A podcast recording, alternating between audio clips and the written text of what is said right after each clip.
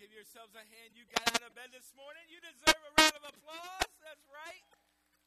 I love it when you when I clap for myself when I get out of bed. It's such a good feeling. Uh, this morning we are in the finale, week three of a series that we are calling Relationship Goals, and uh, I hope you've enjoyed this uh, this series uh, talking about relationships. Next week we're beginning just a short two week series, all preparing for our birthday on March 1st. We're celebrating the refuge turning three. You don't want to miss that. In fact, you want to invite your friends to come and celebrate your birthday. Anytime you're throwing a birthday party, you invite people to, to it, right? Like you don't just you don't just hope someone shows up, right? You invite people, and so uh, we're asking you. Everyone's invited. Invite all your friends to the the refuge birthday party, and we've got a fantastic, amazing celebration because we like to celebrate every Sunday. So uh, it is a celebration, and it is going to be awesome. All right. Um, next Sunday, also in the announcements, uh, they mentioned a uh, an interest meeting for our very first ever missions trip to the Dominican Republic. So that's at 11:45. If you're interested in going, that's all it is. It's just an information meeting. Uh, if you want to go, if you're interested, then it's for you. It's in the middle's classroom, try to have all the details that we can for that meeting. It's going to be great. All right. So uh, this morning we're talking about legacy goals. So uh, three weeks ago we began, began this series, and what what we realized is that when it comes to relationships, we all live in different phases. We have there are different phases of relationships. So the 30,000 foot view of relationships goes like this. It, you know, you first begins with a desire to want to date and then you you meet someone and you date or you court them and you decide if they're going to be the person that you spend the rest of your life with. And so uh, there's the, the dating or courting phase, and then you move over into the uh, the marriage phase. And so week one, we talked about the first phase of romantic relationships being the dating phase. And we said that the big idea for that week was that we want to make uh, we want to make sure that Jesus completes us before anything anyone else. Like Jesus has to complete us before anyone else because when you move over into the marriage phase, the thing that has to complete you is Jesus and not your spouse. Because we talked a little bit last week. Ty and I got up here, we sat down, we had a conversation, we talked about marriage talked about sex. And if you missed it and you're going, oh man, I wish I would have been here for the church talking about sex, you can go back and listen to that uh, on our website, refugemegan.church forward slash messages. It was funny because Tanya spoke. All right. It wasn't funny because I spoke. Uh, but it was it was a lot of fun. Uh, we had a, a lot of good times talking about that, and uh, with your in-laws in the room, that was a lot of fun. Uh, you know, um, and your kids too. So uh, that was. I, I felt like last week. I felt like we left, um, and and we gave an opportunity for marriages to get stronger last week. That's that's how I felt. I hope that you felt that way. I hope that your marriage got stronger this week. Uh, not because it was Valentine's Day, but because you're at the refuge last week. Maybe it, Valentine's Day helped a little bit. Uh, and fellas, I'm just going to tell you this: that Tanya dropped a bomb about sex that you're going to want to hear. So go back to that that message and listen to it. And when you ask your wife, what did she say? Because your wife was here and you weren't, then she's going to say, go back and listen to the message because it was it was it was good.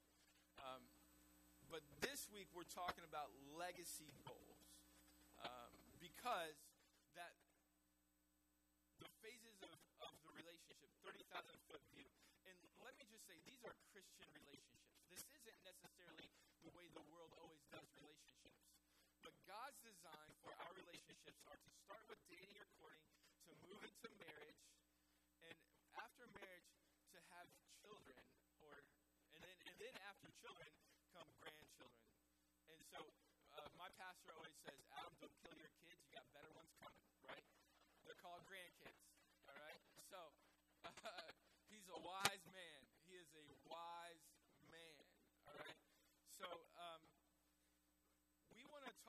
morning about raising kids in order for us to leave a legacy. All right? In order for us to leave a legacy. Um, before I get into that, I just want to say I feel like I need. I, I feel like God was telling me something uh, later on in the week, and and that was that I I need to just say that your kids are your legacy. You are not your kids' legacy. The way our world approaches parenting, I feel like oftentimes we raise our kids as if um, we're their legacy. Well, we have to. My kids have to be successful so that I can have a legacy. So I'm going to do everything I can for them to get a scholarship. I'm going to do everything I can for them to, to make achievements. I'm going to do everything I can so that my kids can succeed. No, no, no, no, no. That's not the way it works. The way legacy works is for you to raise your kids so that so that you are successful. And when you are successful in teaching your kids and, sh- and, and showing them what success looks like, then they can go on and be successful and you can have a legacy that reaches the world later on. And we're talking about the big idea. The, two weeks ago, we talked about how um, in dating relationships, it has to be Jesus that completes us. No one else is going to complete us but Jesus. Because when we move on into our parent relationship, uh, or into our marriage relationship, in our marriage, Jesus has to complete us. Tanya and I talked about how we let each other down last week. And I have to realize that she's going to let me down and that Jesus is the one that completes me because when she lets me down, I have to have someone to turn to.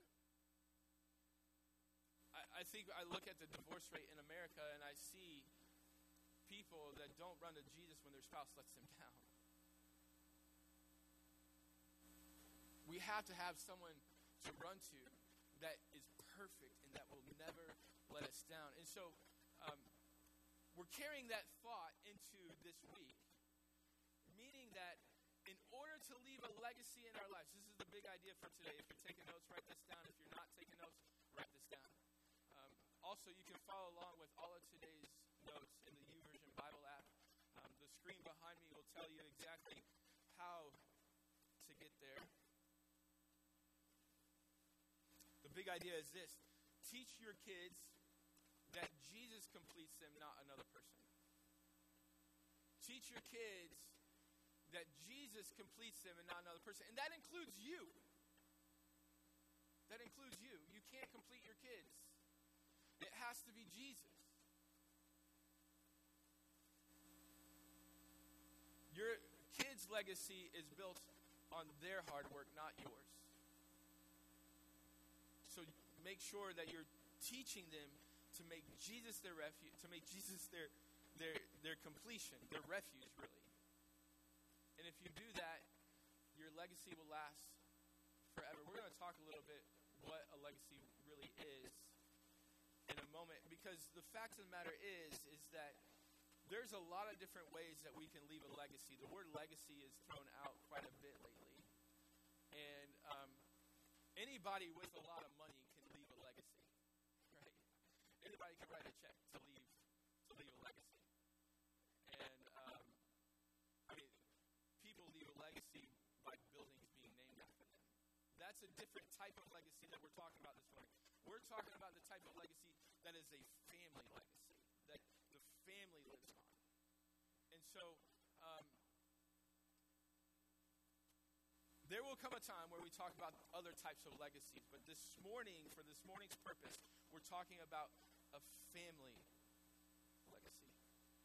So, the scripture for this series is found in Genesis chapter 2, uh, verse 18 through 25. We're going to read that again. I believe that creation is the foundation for a lot of our belief systems. In fact, I believe that the Bible says that in John 10:10 that Satan is a thief that comes to steal, kill, and destroy. And one way that he convinces man to to take away from God's glory, we're going to talk about this in just a moment. one way that he convinces man to take away from God's glory is by convincing them that God didn't create the world, by convincing them that God didn't create us. So that's why um, evolution is the foundation of a lot of atheist arguments, because creation is the foundation for a lot of our beliefs as followers of Jesus. So Genesis chapter 2, verse 18 through 25 says this It says, Then the Lord God said, It is not good for man to be alone. I will make him a helper who is just right for him. So the Lord God formed uh, from the ground the wild animals and all the birds of the sky. He brought them to man to see what he would call them, and the man chose a name for each one. Verse 20 He gave names to all the livestock and all the birds of the sky and all the wild animals. But still there was no helper, just right for him. Notice the Bible said first that God need, that, that man needed a helper. But so God made all the animals first. But then he said, There's not a helper just right for him. And he goes on in verse 21 So the Lord God caused the man to fall into a deep sleep. And while the man slept, the Lord God took out of the man's ribs and closed, uh, closed up the opening. Verse 22 Then the Lord God made a woman from the rib, and he brought her to the man. At last, the man exclaimed, This one is bone of my bone and flesh of my flesh, she shall be called woman, because she was taken from the man. This explains why man leaves his father and mother and is joined to his wife, and the two are united into one. Now the man and his wife were both naked and they felt no shame. I've pointed out in the last couple weeks that this was paradise. But yet, even in paradise, man needed help. Come on, ladies. All the ladies said amen, right? Even in paradise, man needed help. This is a this is Genesis chapter 2. And in Genesis chapter 2 is kind of a it's more of a detailed account account of what we already know. What we already know happened in Genesis chapter 1. In the beginning, God created the heavens and the earth. It goes on and it talks about God creating the animals. And it talks about God creating man in Genesis chapter 1. And in Genesis chapter 1, verse 28, right after he makes Adam and Eve, when, right after he makes man and woman, it says this in Genesis 1:28. Then God blessed them and said, "Be fruitful and multiply. Fill the earth and govern it. Reign over the fish of the sea and the birds of the sky and all the animals that scurry on the ground." Ty and I have two kids. Not because I like kids, because I like Tanya.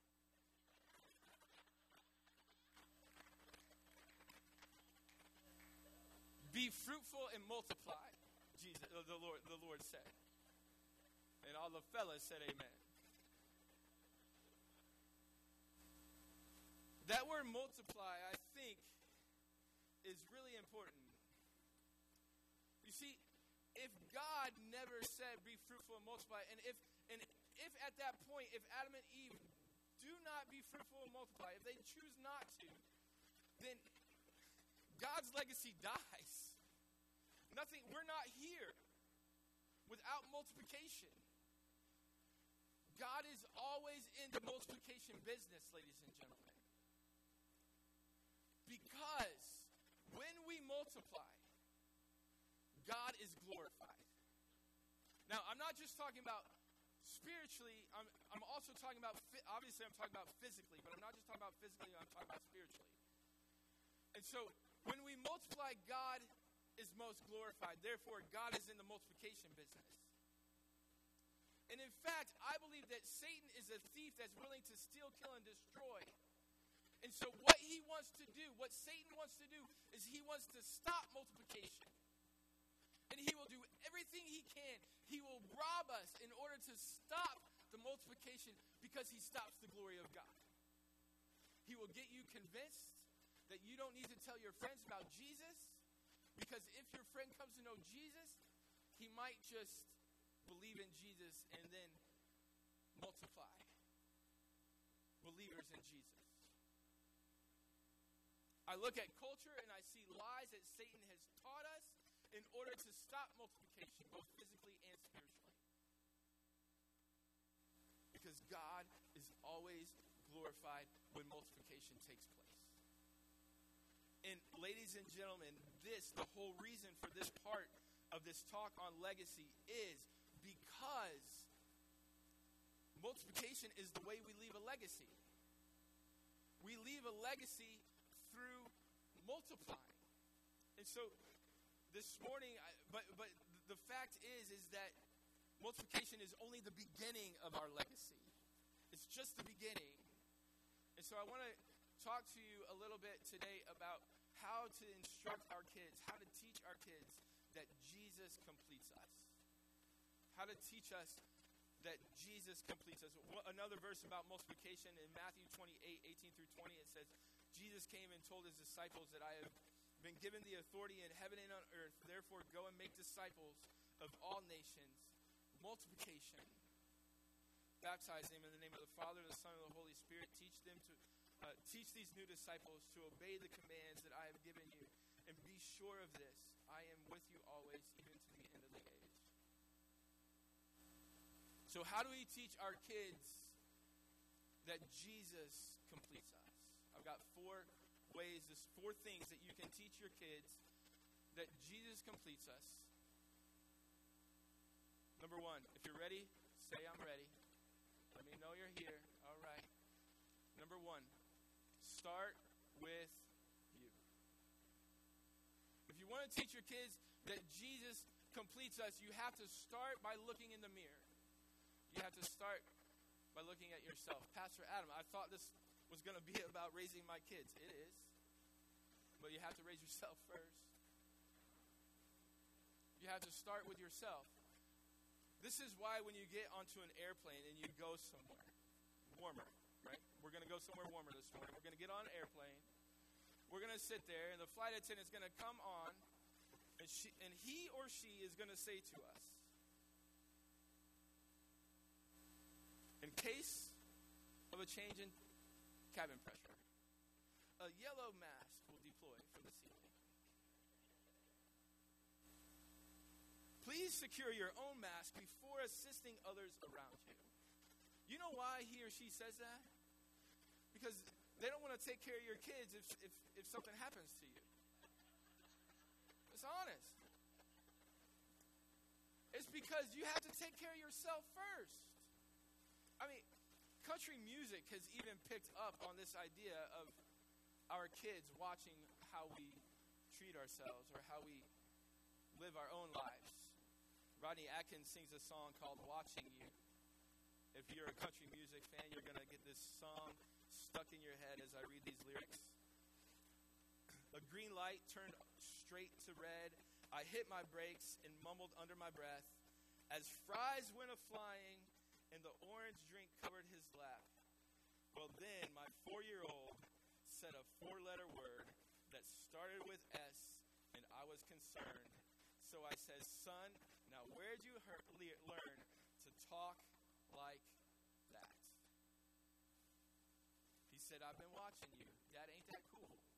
I'm your buckaroo. I'm, I'm done.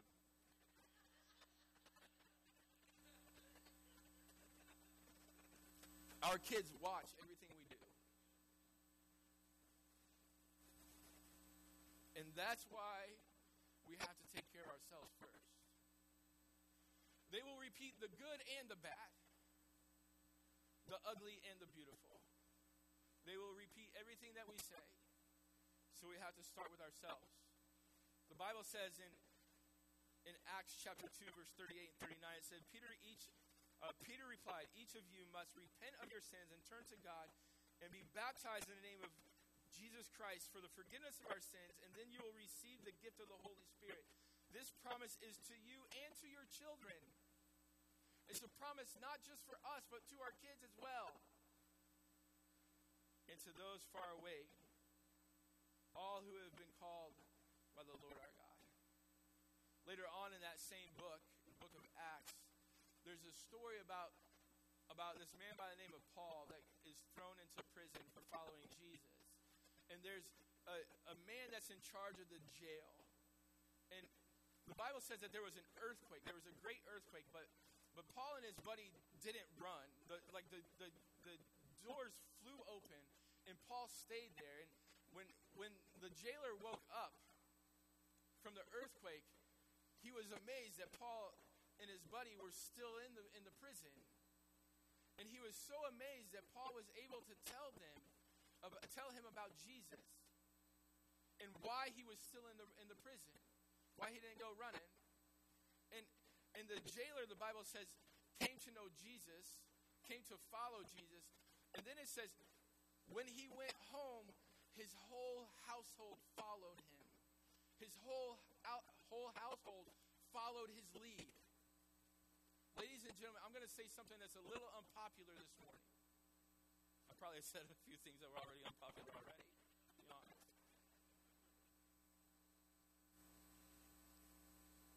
We need men to lead the homes. We need fathers to lead the home. You know, Lifeway Research put out a, a study a few a few years ago um, that said that when mom came to Jesus first, seventeen percent of those of those ladies were able to bring their their their families to church with them and the rest of the family followed. But when fathers put their faith in Jesus first, 93% of their families came to follow Jesus after them. Men, we are still to lead our home. I know it's a little old school, but just because it's old school doesn't mean it's not true. We need men to lead. We have to. And it starts raising your kids to follow Jesus starts with, with dad. I believe that. Now, that doesn't mean that they won't. It'll just go a lot further if dad doesn't. Um, as we talk about starting with us first, the reason I like this as a leader is I like to put myself on the hook as a leader. Not, not everyone's like that. But I like to put myself on the hook. Start with myself, I put myself on the hook saying, it's up to me and it's up to me to follow Jesus if my kids are going to follow him. The problem is the world today doesn't want to look in the mirror and doesn't want to put themselves on the hook. And so what I've done with my with my daughter is um, from the time she was three years old, I put myself on the hook. I, am I'm, I'm guessing it was three. But I've, I've looked at her, and, and she can she can confirm that I tell her this. I tell her, I say, I say, Anna, she's, she just turned 14 last week. I say, Anna, don't you ever tell a boy that you love him until you know that he loves you as much as your daddy does.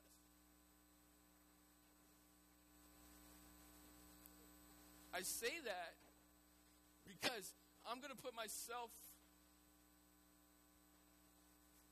I'm going to put myself on the hook.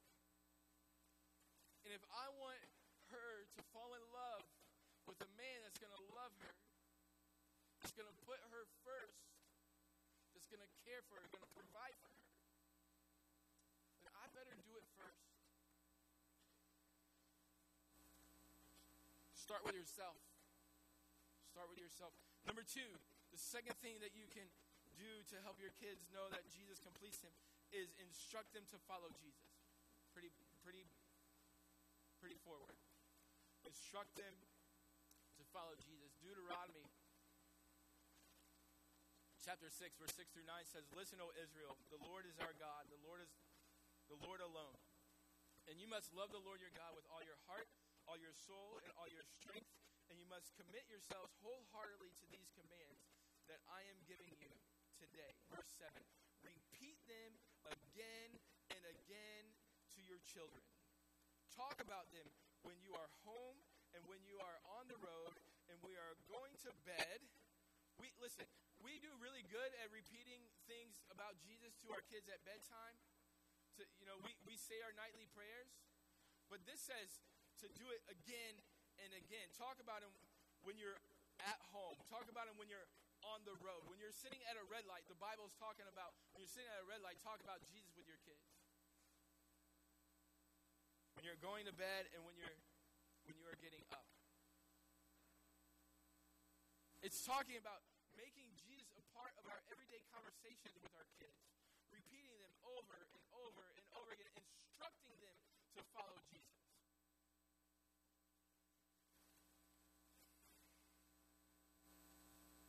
I like the word instruct there because uh, uh, one of the definitions that the, Bible, that, the, that the dictionary gives for instruct is to provide the authoritative information or advice. To uh, provide with authoritative information or advice. Ladies and gentlemen, I look at parents today and, and I see parents that don't want to be authority in their kids' life. Um, we would rather take the, the friendship approach. Our kids need us to instruct them. Our kids need us to say no. Our kids need us to help them along the way by telling them what's right and wrong. You're not born knowing what's right and wrong. You have to be told what's right and wrong. I wasn't born knowing right from wrong. Told what was right from wrong. My dad, if my dad was here, he, he'd say, I had to be told a lot what's right and wrong We need to instruct our kids. My kids are in middle school. My, my son's in sixth grade, my daughter's in eighth grade. We have rules in our house, and we make their lives miserable. You ask them, they'll tell you. Maybe they. We're pretty good. But we should have rules for our kids to follow, to instruct them. I'm not going to tell you what those rules should be. I, I think that you're pretty smart people. You could probably guess some of the rules that I would tell you to follow. And, and in fact, we're going we're gonna get to that in just a moment with some a little bit more specific. Um, so I'm going to I'm going to move forward. Number three, teach your kids to honor. Teach your kids to honor. The fifth commandment out of the ten. Number five, honor your father and your mother. We don't teach our kids what honor looks like anymore. We were we were backstage this morning, and uh, and one of the coaches uh, said, "Hi, Mr. Harold," and uh, one of the other coaches said, "Isn't Mr. Harold his dad?" And I was like, "No, no, no, no. I'm Mr. Harold. That's okay." Like like we we almost downplay honor anymore. I, I was like, she's just trying to honor me. It's fine. It's all, it's all good. Like, like we, and, and I'm not, I'm not saying that's, that that was wrong. I'm just saying we downplay honor. We make it not a big deal. It's a big deal to honor somebody. Teach your kids to say yes, sir, and no, sir, yes, ma'am, and no, ma'am. Now, I realize that we're in New England. When I first moved to New England, um, I think the first time I said yes, ma'am, to someone, she looked at me like I was rude. Like, I'm like, no, I'm not. It's not an insult. I'm, I'm just trying to honor you. Like, when did honor become rude? We don't honor each other. I like to say this. I like to say, honor up, honor down, honor all around. Because everyone deserves your honor. Everyone deserves your respect. It's not. It's not how they treat me that I'm going to I'm going to treat them back the way that I want to, the way I want to be treated. No, I'm going to treat them the way I want to be treated all the time. So I'm going to honor them. It is, it is a privilege to know you. It is a privilege to, to be in the same room as somebody. We are human beings. We need to honor each other. I think that one, one thing that plays a role in this is, um, and I'm going to try not to get on a soapbox, um, but one thing that plays a role in this is, is our cell phones, these things. Because what happens is we sit in a room with other people, but we're not in a room with other people. You know what I mean? We're in a room with other people on this thing. And so we can be present with other people physically, but we're not there with them mentally. And so because because the, the reason that has to do with our honor is because we, we ignore each other all the time. We ignore each other all the time. We bump into things all the time. Because because of these things. They they weren't meant to be destructive, but they've become destructive. Parents, you should have uh, you should have control on your kid's cell phone. You should have control on their social media. No, Anna, you can't have Snapchat. Like, you should have control over your kid's cell phone. You should know their passwords, and you should you should frequent their phones and their computers and their social media and get on them to know what they're doing because you love them.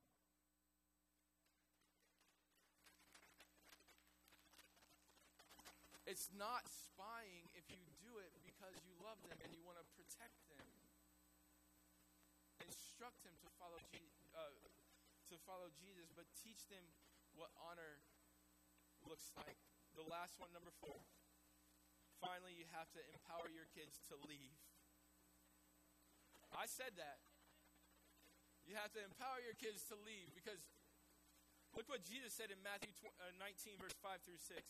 And he said, this explains why a man leaves his father and mother and is joined with his wife. You have to teach your kids. Guess what, kids? You're going to go someday. You have to teach them to leave. You have to tell them that this isn't this isn't always going to be your home. You have to teach them and, and instruct them to follow Jesus so that when they do leave your home, when they fail, because they will fail, and when life hits them hard, and life will hit them hard, they are always welcome to come back, but they will leave again. But when life hits them hard, they have to have something that they run to, something that won't fail them. Because if they come back, guess what? You're probably going to fail them you, their parents. You're probably going to fail them. And they need someone that never will fail them. And that's Jesus. So, how do you empower your kids to follow Jesus? Number one, four quick things. Spend time praying for them. Spend time praying for them. And not just them, but their spouses too.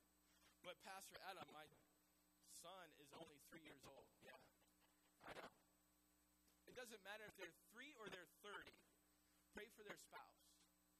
Because it's the most important decision that they will make outside of following Jesus.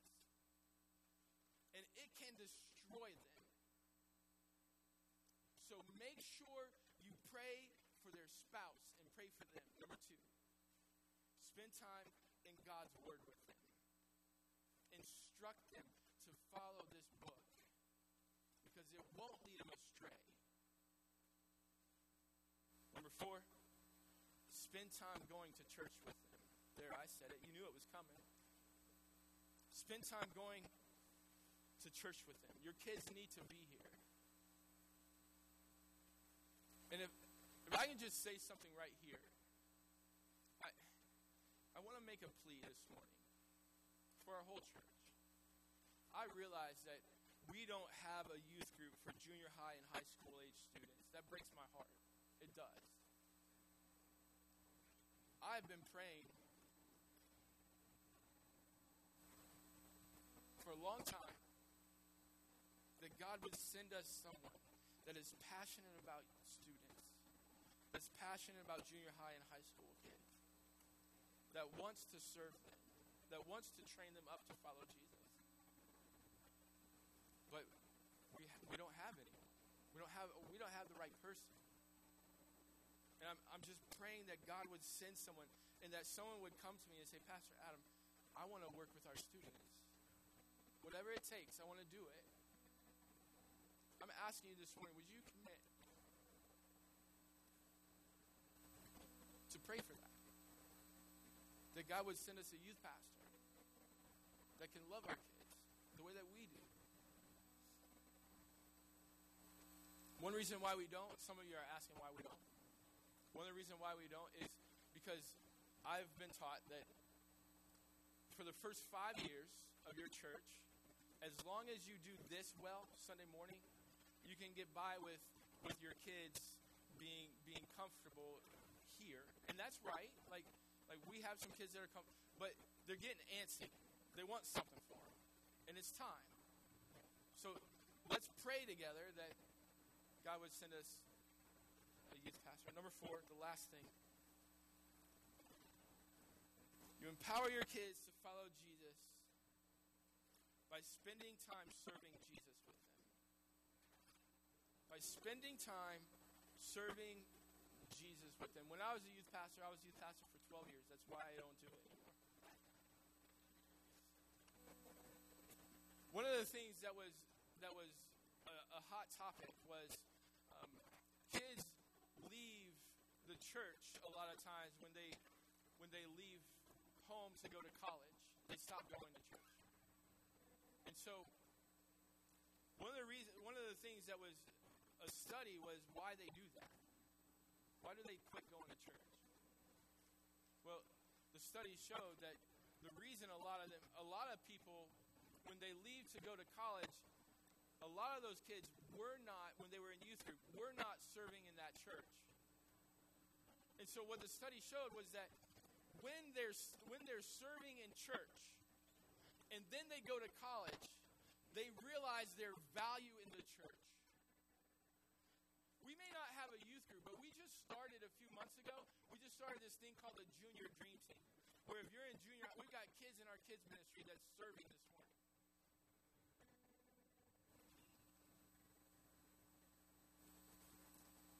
Because when you serve Jesus, that's when you see Him completing you.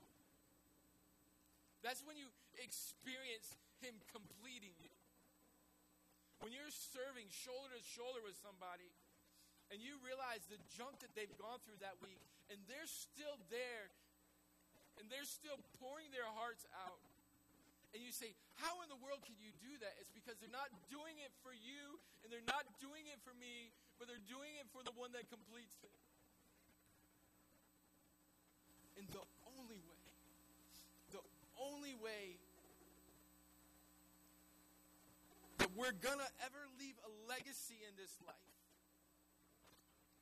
is by Jesus completing us. Not our success, not our money, not our cars, nothing else, but Jesus. The only legacy that matters, the only legacy that matters is that your kids end up with Jesus by their side. Stand to your feet. I want to pray with you. Every head bowed, every eye closed. In a moment, we're going to say a prayer. And then we're going to sing a song, and then we'll be dismissed.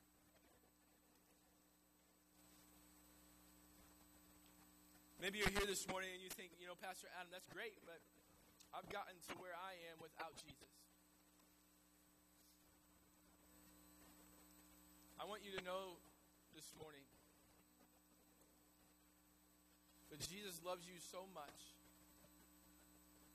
that he gave everything he had for you. He died on a cross, he shed his blood so that you could know him and so that your life would be easier following him. And I promise you, there will be difficult days ahead if you follow Jesus. But in those difficult days, you have hope, you have peace, you have joy, because He completes you. If you're here this morning and you would say, Pastor Adam, I've never given my heart to Jesus so that He would complete me. Would you do me a favor? Would you just slip your hand up in the air so that I can pray with you? You say, Pastor Adam, that's me. I've never allowed Jesus into my heart to complete me. Thank you. I see that hand. Anybody else? I know it's awkward. Thank you. I see that hand. Last week, Tanya talked about how like they stop us guilt, fear, and shame. Some of you don't, don't want to raise your hand because you, you're like, there's Pastor Adam, you don't understand. God can never forgive me of this. And you're, you're afraid you're too guilty. But the blood of Jesus is great enough to forgive even the most wretched of sins. Some of you are, are afraid, afraid of what's next. That's not from God. God doesn't give us a spirit of fear. Or maybe you're ashamed and you just you just can't do it. You just Pastor Adam, I don't you don't understand what people are going to think about me. That's all right. It's not their opinions that save you, it's the blood of Jesus that saves you. So if you raise your hand and you want Jesus to complete you this morning, I just want to encourage you to say this prayer after me. You can say it out loud, say it under your breath, but here's what I ask I ask that you speak it. I ask that you speak it, that you say it. Because the Bible says that if you confess with your mouth and believe in your heart, I believe you already believe because you raise your hand. But if you confess with your mouth, so repeat this prayer as we say, God, I come to you and I realize I need you. Come into my life by the blood of Jesus that was shed for me. I realize that I have sinned and I have come short of your glory. And I need Jesus to complete me. Help me to live for you. In Jesus' name I pray. Amen. If you said that prayer, I just want to invite you to tell me on your way out or fill it out on the card um, that you received on your way in and drop it in the black box. Um, and we can ce- so that we can celebrate with you. Would you do me a favor? Would you give God a hand today? Come on. Give God a hand. We're going to sing a song and then we'll be dismissed.